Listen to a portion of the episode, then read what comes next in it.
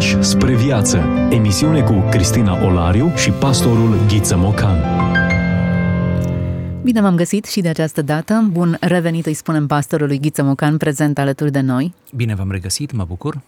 În episodul trecut am început uh, discuția pe marginea unei cărți a unui binecunoscut scriitor creștin, autor, pastor, Timothy Keller, plecat dintre noi de curând. Uh, un nume de referință, nu doar pentru apologeți, un nume de referință în mai multe sfere, dar uh, noi am abordat un uh, volum uh, interesant despre bunătatea lui Dumnezeu pusă în opoziție cu scepticismul lui Iona iar uh, în acest episod, undeva în zona scepticismului, ne vom localiza și noi. Câteva cuvinte despre Timothy Keller pentru cei care nu au urmărit episodul trecut. Cu mare drag, s-a născut în anul 1950, s-a stins în anul 2023, cum deja spuneați. S-a născut în Statele Unite, de fapt a trăit în Statele Unite, a slujit acolo, Uh, în anul 1972 și-a obținut uh, diploma la universitate, apoi uh, în anul 1975 și-a obținut masterul, pentru ca în 1981 să își obțină titlul de doctor. De asemenea, mai trebuie să menționăm că în timpul studiilor universitare se angajează în viața creștină, cu adevărat, uh, începe să lucreze pentru InterVarsity Christian Fellowship, uh, unde devine un uh, pion important cu timpul. Um, după terminarea studiilor, datorită unei chemări speciale înspre predicare și pastorație, acceptă să fie hirotonit, ordinat în Biserica Presbiteriană uh, din America, care pe atunci uh, era proaspăt constituită ca o ramură care s-a desprins din uh, Biserica Presbiteriană clasică. Pe niște divergențe teologice, această ramură și-a continuat propriul drum începând cu anul 1973. E interesant, poate, cândva să vorbim un pic și despre peisajul destul de complicat al mediului evanghelic american, mai ales nord-american, dar deocamdată să reținem că Timothy Keller este unul dintre principalii exponenți ai presbiterianismului, să-i zicem, reformat, care a încercat să se reatașeze mai uh, profund de principiile scripturii, de principiile reformate, cu o întoarcere uh, poate un pic mai atentă la secolul XVI. Evident, pe lângă activitatea pastorală, care a fost destul de, care a fost bine uh, apreciată, el intră și în zona academică, devine și profesor la seminarul teologic Westminster din Philadelphia, unde își luase, nu cu mult timp în urmă, doctoratul. Pe lângă slujirea pastorală, întemeiază uh, o organizație cunoscută sub numele Redeemer City to City, care se concentrează pe plantarea de biserici și pregătirea liderilor în mediul urban. Așa cum spuneam și în emisiunea trecută, el a, a fost uh, foarte uh, atașat, preocupat de evangelizarea în mediul urban. El credea că nu trebuie să fim timizi, nu trebuie să fim temători, nu trebuie să avem complexe de inferioritate, ci să ne ducem cu Evanghelia, evident, cu multă știință, cu multă erudiție, cu multă înțelepciune și călăuzirea Duhului Sfânt, să ne ducem spre zonele cele mai complicate ale orașelor, ale metropolelor. Și faptul acesta e uh, probabil pilda cea mai uh, elocventă pe care acest mare uh, slujitor al lui Dumnezeu ne-a lăsat-o. Înființează în anul 1989 Biserica Presbiteriană Redeemer din New York, care atinge în vremurile ei cele mai bune o prezență săptămânală de peste 5.000 de persoane. În anul 2017, din cauza vârstei și probabil a anumitor probleme minore de sănătate, uh, se retrage, nu mai este pastor principal al acestei biserici, dar continuă să lucreze în organizația pe care a înființat-o și prin intermediul acestei organizații a ajutat la înființarea a peste 1000 de biserici în peste 150 de orașe și a format peste 80.000 de lideri.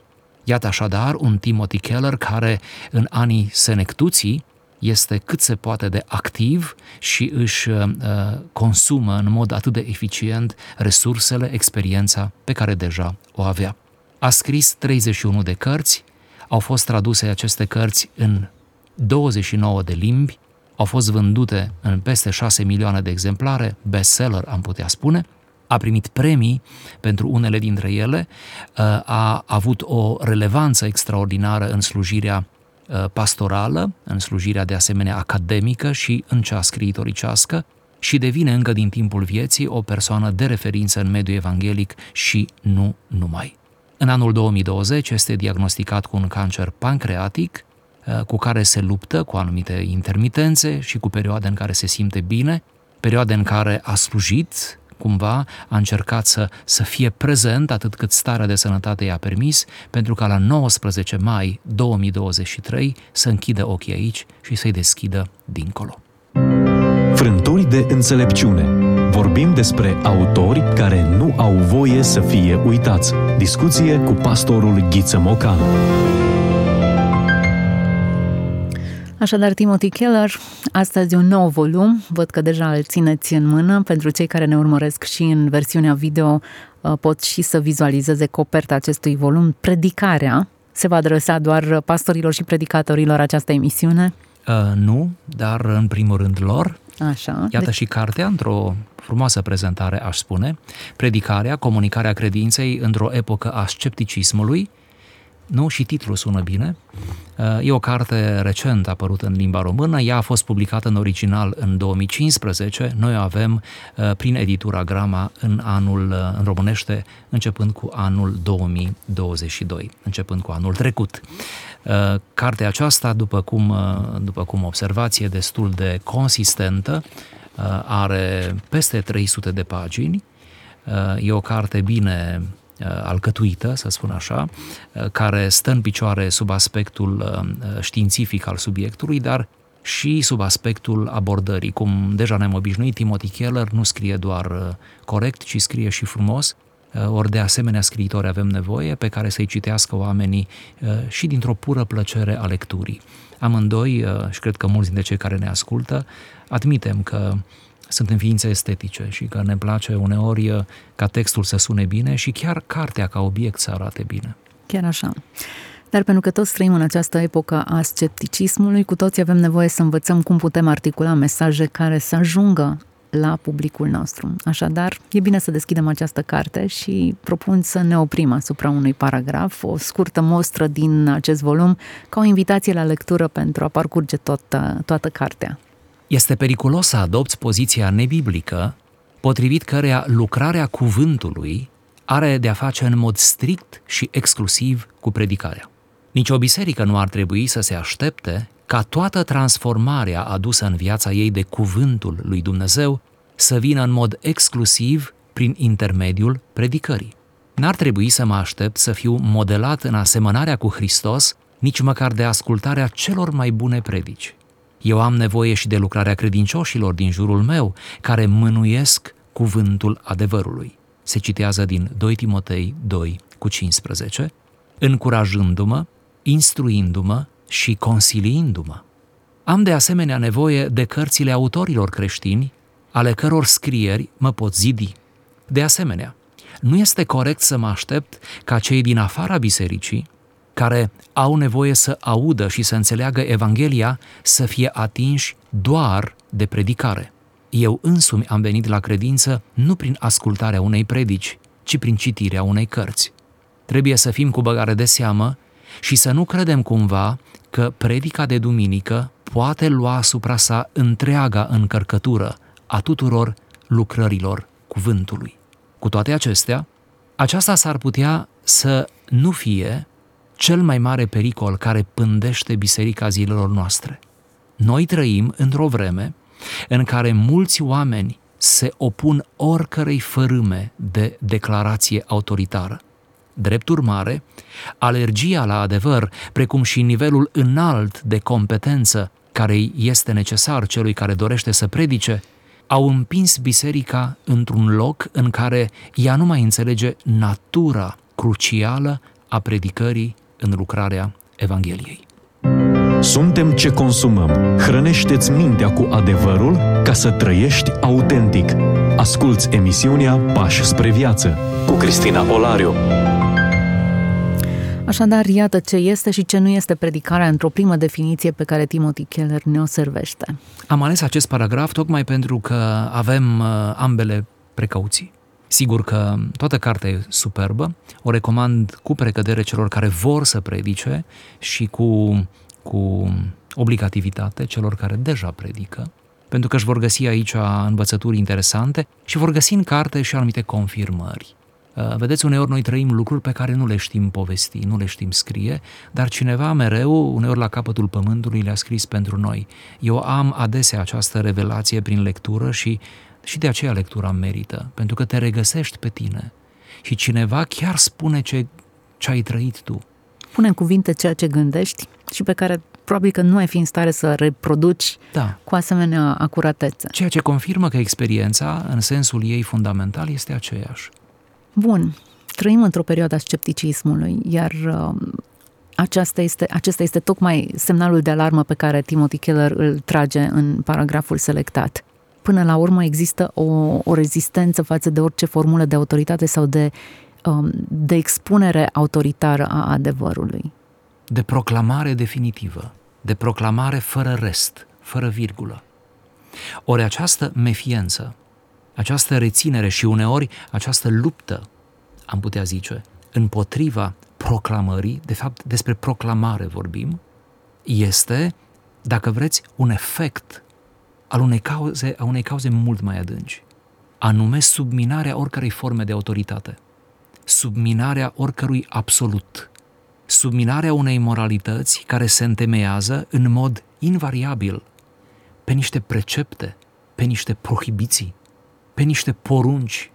Oricât de multă aversiune am avea, nu, în reflex față de porunci. Dar cumva această uh, desconsiderare, această bagatelizare a amvonului, a funcției pe care amvonul o are, nu așa, în biserică, în lume până la urmă. Biserica e așezată în lume, cu amvonul ei cu tot.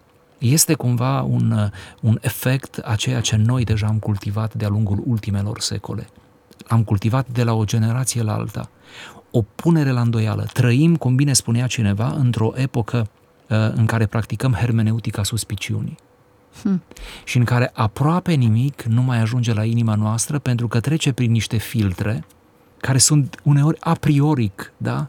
Uh, răuvoitoare, a prioric sunt uh, montate greșit și acționează în mod greșit. Aș vrea să mai spun ceva, ceea ce transpare cumva de-a lungul acestei cărți. Să nu ne facem iluzii, creștinismul a ajuns până la noi prin predicare, nu prin scriere. Deci, mesajul creștin a fost, este și continuă, va continua să fie purtat spre inimile oamenilor în fiecare generație prin proclamare. Pentru că mai mulți vor asculta decât vor citi. Pentru că mai mulți se vor întoarce la Dumnezeu prin auzire, la propriu, decât prin citire, prin lectură. Dacă oricum ne plângem că se citește puțin, înseamnă că mântuirea prin citire se va diminua dacă se citește puțin. Noi tocmai facem pledoarie pentru lectură evident, și invitație. Evident, dar statisticile spun că se citește puțin. Bun, înseamnă că acolo trebuie să fim. Pe de altă parte, îngăduiți-mi să spun ceva care poate părea un pic curios și parcă vine în contradicție cu ce am afirmat. Toată această dezvoltare multimedia, în mijlocul căreia ne aflăm și suntem, recunoaștem, fascinați de ea, s-ar putea să fie spre binele Evangheliei, în sensul răspândirii Evangheliei, pentru că prin animație, prin video, prin uh, mesaje scurte, chiar dacă sunt mereu insuficiente de acord, adică tot timpul ar trebui mai mult și așa, prin toate aceste chestii de minut, de minute, de smart, de s-ar putea ca pe termen lung Evanghelia să iasă în câștig.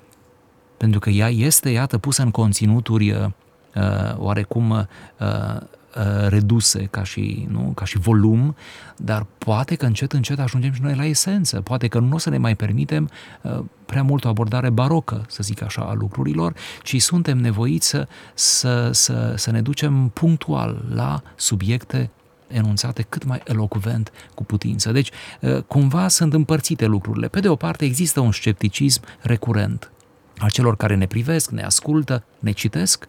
Pe de altă parte, există o foame de cuvânt există o căutare. Uh, iar mediul online uh, ne oferă ca o vitrină, nu? Cu de toate, ca un bufet suedez unde avem tot felul de mâncăruri uh, și în care putem alege. Aici, cumva, discernământul ar trebui să fie mereu educat, sporit. Ori ăsta e rolul bisericii. Deci, ca să nu mă lungesc, cred că o predicare sănătoasă e o predicare care țintește spre principii, rămâne fidelă cuvântului scripturii, adică textelor canonice, nu-și permite să intre pe o cazuistică din care nu mai știe ieși, Deci nu, nu-și permite să se umanizeze, să devină moralizatoare, pur moralizatoare, uh, ci rămâne pe această proclamare cristologică, cristocentrică, care ține de, de Hristos, de esența creștinismului și cred că dacă aceasta este predicarea, atunci uh, este neapărată nevoie de ea în orice generație. M-aș bucura ca fiecare generație să o, uh, să o descopere, predicarea în sine, și să ne dăm seama că ceea ce îți oferă predicarea duminicală, uh, preferabil a slujitorului local, care de-a lungul săptămânii va căuta mereu o călăuzire specială, o, o atitudine, un cuvânt special, da, care îi se sedimentează în suflet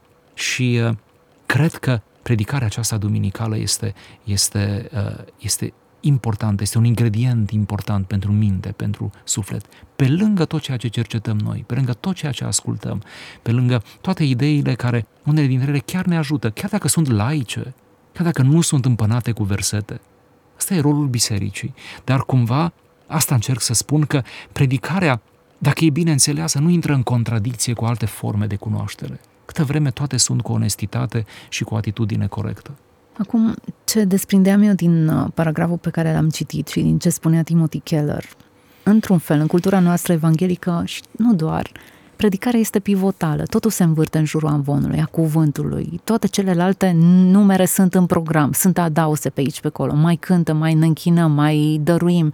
Nu că nu ar fi importante, dar totul culminează înspre acel punct în care cuvântul este rostit dacă plasăm această, această discuție noastră în, în bazinul scepticismului, trăim într-o perioadă în care există foarte multă proclamare de diferite tipuri. În, într-o cultură audiovizuală, mesajele care ne bombardează, cuvintele, conceptele, principiile care ne bombardează sunt foarte multe. Mai mult, suntem inundați și întrerupți permanent de publicitate, această voce a advertisingului care ne spune ceea ce vezi nu e chiar așa fiecare dintre noi privim critic publicitatea cu, cu, acest, cu acești termeni. Fie că, până la urmă, suntem influențați de acele produse și le cumpărăm sau nu, dar aceasta este reacția noastră. Ceea ce vezi, ceea ce auzi, nu este chiar așa. Iar această atitudine, acest simț critic pe care ni-l dezvoltăm, îl manifestăm îl inclusiv în biserică. biserică. Exact. Și suntem acel public care, și dacă nu vorbim de predicarea în biserică, ci de mesajele pe care le consumăm pe YouTube, să spunem, sau pe podcasturi, sau în cărțile pe care le lecturăm, acea privire, acel filtru nu sunt chiar așa lucrurile, ar trebui verificate, ar trebui probate, ar trebui în ultimă instanță dovedite că ele sunt reale în felul acesta. De aici cred că și interesul pentru apologetică, așa cum e în perioada aceasta. Ați introdus mai multe teme și m-aș referi în special la prima idee. Predicarea la noi pare a fi uh, cel mai important uh-huh. moment, da? Nu că pare a fi, cred că chiar este. Aici să fim atenți la ceea ce spune Timothy Keller. Noi riscăm în mediul evanghelic să supralicităm predicarea. Și aș vrea ca fiecare cuvânt care îl voi rosti să fie bine înțeles, adică bine reflectat, să nu, să nu fiu înțeles greșit. Asta mă străduiesc mereu. Nu reușesc întotdeauna. Cred că supralicităm predicarea, da. Cred că o supralicităm. Cred că ar trebui să plasăm tot ceea ce facem la biserică, adică fiecare cântare, îndemn, moment, rugăciune, într-o situație de egalitate cu predicarea, făcând bine în felul acesta și predicării și predicatorului. Din cauza că supralicităm predicarea, creiem fără să vrem, sper fără să vrem, un cult al predicatorului. Astfel încât erudiția și talentul, când se întâlnesc în aceeași persoană și avem cazuri în care chiar s-a întâlnit într-o singură minte și una și cealaltă, ă, deja pun în pericol pun în pericol mântuirea celui care predică și mântuirea noastră. Pentru că predicarea devine aproape un meșteșug, rafinată de la o duminică la alta, făcută tot mai bine, tot mai smart, tot mai după rânduieli, tot mai după, după legile retoricii și nu sunt ironic când spun asta, și ajutată de talent și de un pic de erudiție, deja suntem acolo. Și ne trezim că predicarea, printr-o supralicitare de felul acesta, poate să fie pierzătoare de suflete, nu răscumpărătoare. Și creăm fani, creăm un soi de idolatrie și facem ceea ce englezii numesc performance. Cumva uh, ieșim pe scenă, noi și avem scene, deci cumva configurația asta ar trebui să ne sperie puțin și, și iată-ne și iată-l, predicatorul, da, ca și profil, uh, stăpânul inelelor, putem să zicem, da? Și iată în ce situație am ajuns. Da, cred că trebuie să fim atenți aici la această supralicitare. Cred că tot ce se întâmplă acolo este important. Poate nu întâmplător, Ioan Gură de Aur, când a conceput uh, liturgia, o liturghie care a făcut istorie în mediul bizantin și până azi în mediul răsăritean, a pus predicarea la urmă ca o tâlcuire a Evangheliei și uh, a redus-o din perspectiva timpului, astfel încât să nu strălucească predicatorul. Cea mai mare parte a închinării de-a lungul secolelor a fost conținută de cântări, psalmi, rugăciuni, invocări, nu predicare și Euharistie, nu predicare. Faptul că, uh, uitându-ne la creștinismul milenar, observăm cum predicarea a fost mereu diminuată, într-un sens matur, diminuată ca timp, ca așa, uh, nu a fost o lipsă de respect față de predică, ci din potrivă, în doze mici, așezată cum trebuie, cu atitudine corectă, predicarea chiar a strălucit ea, nu predicatorul. Ea, nu predicatorul. Noi avem și, mă refer în mediul nostru evanghelic, avem și mania aceasta, de fapt nici nu știm cum să facem altfel, că avem asta cu prezentările, adică să ne prezentăm cine urmează să predice și se spune, se face un mic laudațio. Nu am nimic împotrivă, în sensul că lucrurile pot fi făcute onest și cu bun simț. Și pot fi în realitate, nu? Dar uh, nu e așa că e aproape ca un program artistic în care cineva laudă pe altcineva. Acesta, da, e, e un risc, e o fațetă. Sigur, sigur. Pe când uh, gândirea liturgică a, a creștinismului, da, în sensul unei organizări cât mai bune uh, interioare, este, este dată tocmai de faptul că nu se rostește niciun nume. Uneori, într-un mediu liturgic clasic, istoric, poți să ai în fața ta un slujitor care este un savant, dar tu nu știi că este. Tu nu știi toate titlurile, pentru că nu se rostesc titlurile. El nu e acolo pentru acele titluri. Și el predică și tu ești uh, uimit de predica aceea scurt, ai fi vrut mai mult, dar accentul nu cade pe, pe, pe predicare, ci accentul cade pe închinare, poftim ca să punem într-un singur cuvânt, pe închinare. Deci, uh, Timothy Keller, în cam în toată cartea, nu neapărat folosește cuvintele pe care eu le-am folosit, dar din câte observ, el e foarte prudent și spune uh, să punem predicarea la locul ei, să nu, să nu cadă în derizoriu, să știm că predicarea este ceva unic și chiar este, dar să nu o supralicităm, să fim în echilibru. Dacă această carte merită citită, este pentru uh, discernământ. Să nu uităm că există în mod special în mediul evanghelic, um, prezumția aceasta. Acum urmează predica, prin urmare Dumnezeu ne vorbește. Poate uneori chiar am ieftinit așa ideea aceasta că Dumnezeu ne vorbește. Ne așteptăm ca Dumnezeu să vorbească prin intermediul. Chiar dăm o, o conotație profetică mesajului care este proclamat. În ideea aceasta, atunci este socotit, da? Cuvântul lui Dumnezeu are putere de transformare, prin urmare, acesta este punctul central în jurul căruia pivotează tot programul nostru. Da, din nou este o supralicitare. Nu mă îndoiesc că mulți care spun asta, Dumnezeu ne vorbește, urmează să ne vorbească, sunt onești. Vin cu așteptare. Sigur, sunt onești. Noi toți avem nevoie ca Dumnezeu să ne vorbească. Trebuie doar să avem această mențiune, că Dumnezeu vorbește prin predică, dar nu numai prin predică. Și de asemenea să avem mereu această rezervă, care mi se pare o chestie matură, să înțelegem că o parte din predică, oricare predică, este predicatorul. Este stilul lui, este înțelegerea lui, este mintea lui. Nimeni nu poate să sară peste umbra lui. Și atunci, atâta predică vom avea cât predicator avem. Frumos spus, da. Da. Și atunci, elementul acesta mereu să-l avem, asta ca să nu cădem în forme de reducționism și să nu cădem în idealisme care ne vor, ne vor uh, răni mai târziu. Ne vor răni mai târziu. Cuvântul lui Dumnezeu este conținut, noi credem, în Scripturi, și este conținut în toată experiența bisericii acumulată de până la noi. De ce nu vrem să știm, noi abia știm de scripturi, de ce nu vrem să știm de cei 2000 de ani de creștinism care ne despart de textele biblice? Este pentru că totuși sunt 2000 de ani și e enorm, este enorm. Dar dacă un pic ne, ne preocupă, iar noi în această emisiune încercăm să întoarcem pe oameni spre, spre trecut, spre istorie, dacă un pic ne preocupă elementul acesta, uh, uh, vom fi uimiți, vom fi smeriți și vom înțelege că, de fapt, Dumnezeu vorbește când într-un fel, când într-altul. Mai degrabă, predicarea ar trebui să fie, cum avem acest cuvânt românesc care devine arhaic, să fie o tâlcuire. Adică predicatorul, în cea mai bună situație, să se străduiască cu ajutorul Duhului, cu ajutorul uh, aptitudinilor sale și a cercetării, să se străduiască să ne ofere tâlcul Evangheliei, tâlcul textului. Care e tâlcul? Care e morala? Care e învățătura? Cu ce putem pleca în mod legitim, hermeneutic, acasă din textul acesta? Da, suntem uh, oarecum la finalul acestei discuții.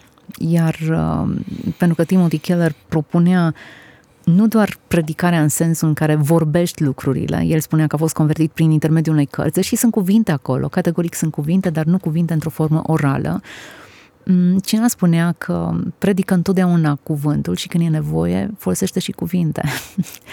în sensul în care noi, întreaga noastră viață e o predicare, o poveste continuă care vorbește. Noi suntem înconjurați un nor așa de mare de martori. Unde suntem înconjurați? Suntem înconjurați prin toate istoriile pe care noi le citim despre ei și care ne predică, iată. Un mare scriitor, la un moment dat, într-o scrisoare, spunea noi suntem epistole vii. Uh-huh. Un mare scriitor. A zis, nu numai ce vă scriu eu e o epistolă, noi suntem epistole vii, deschise, citite de toți oamenii. Iar acest mare scriitor, știți, era Apostolul Pavel, care se vedea pe sine ca o carte care se scrie în timp real. Da, noi suntem o carte, noi suntem o epistolă, da, noi suntem o predică.